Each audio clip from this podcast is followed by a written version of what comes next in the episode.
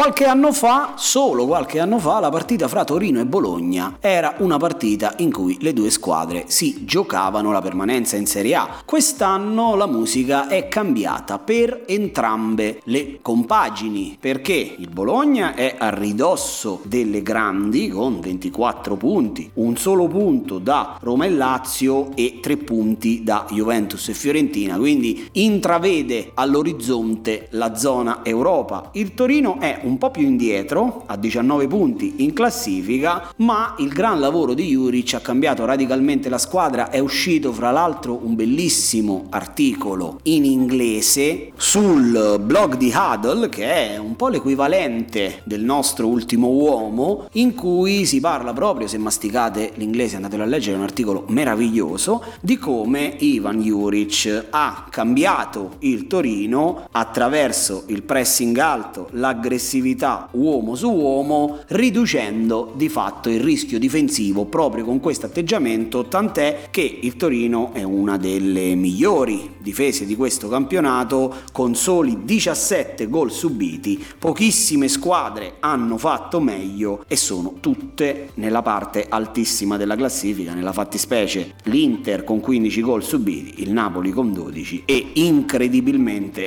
la Juventus con 16, poi viene il Torino appunto appunto di Juric, che come diciamo sempre però paga un po' di inconsistenza là davanti, un po' di difficoltà a segnare e a creare pericoli là davanti, lo diciamo sempre, sicuramente ciò è dovuto all'infortunio barra involuzione, data sicuramente anche allo stato fisico di Andrea Belotti e al fatto che un centravanti adatto al tipo di gioco di Juric concretamente nel Torino non c'è, per cui ci vuole tanto tanto lavoro da parte delle mezze ali. Pobega è uno dei migliori marcatori della squadra quest'anno, o dei trequartisti, penso a Brecalo, penso a Piaca che sta ritornando in piena forma, che devono comunque andare a dare il loro contributo importantissimo in fase offensiva. Che partita aspettarsi? Secondo me se la giocheranno entrambe. Il Bologna ha dimostrato, complice anche verosimilmente la buona classifica, di non fare le barricate anche quando gioca in trasferta, è una delle squadre che pressa. Il cambio modulo di Mihailovic è stato una manna dal cielo per il Bologna, sia per quel che riguarda la fase difensiva, non soltanto numericamente, ma il Bologna difende molto meglio in ampiezza e riesce anche a ripartire con più uomini e ad attaccare meglio durante la fase offensiva. Chiaramente va fatto lo stesso discorso che abbiamo fatto quando abbiamo parlato di Bologna-Fiorentina, ovvero vero, la fase offensiva del Bologna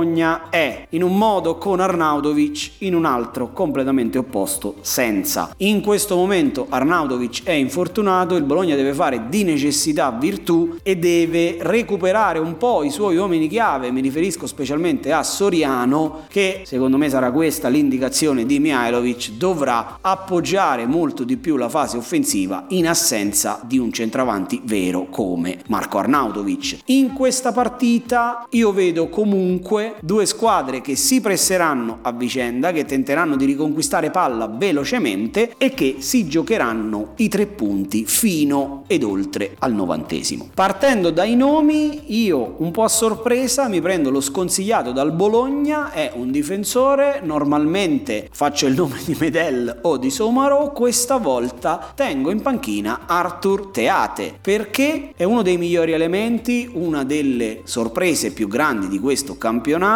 È stato anche convocato dal Belgio, ma vabbè, il Belgio ha un po' una carenza ultimamente di difensori che non mi stupisce affatto veder convocato già il giovanissimo difensore belga del Bologna. In questa partita però lui è abituato a giocare nella difesa a 3, ma potrebbe soffrire i movimenti e gli attacchi uomo su uomo dello schema così codificato e così preciso di Ivan Juric. Da quel lato, fra l'altro, dovrebbe tornare Singo, che è uno degli uomini migliori in entrambe le fasi del Torino, e dovrebbe orbitare sicuramente uno dei trequartisti e il Bologna potrebbe andare in sofferenza da quel lato, anche perché è il lato di Ikei che poverino è arrivato spompato. Io l'ho visto contro la Fiorentina, ha solo 19 anni, ma sono 5-6 partite che non si ferma, mentre il Torino ruota molto più agevolmente i propri uomini. Da quel lato vi dico occhio a Teate e teniamolo in panchina. Il calciatore consigliato invece ce lo prendiamo dal Torino, è un calciatore tanto caro a Fantacalcio Indipendente, sto parlando di Dennis Pratt. Eh sì, proprio lui ragazzi, un calciatore che come sapete amo alla follia, fa parte di quei calciatori che dal centrocampo in su possono ricoprire praticamente tutti i ruoli, il ragazzo ha corsa, tecnica, qualità, inserimento, può fare sia l'ultimo passaggio sia, come capitato qualche settimana fa, portarvi un più tre in questa partita io ve lo consiglio, vi consiglio di schierarlo senza indugi.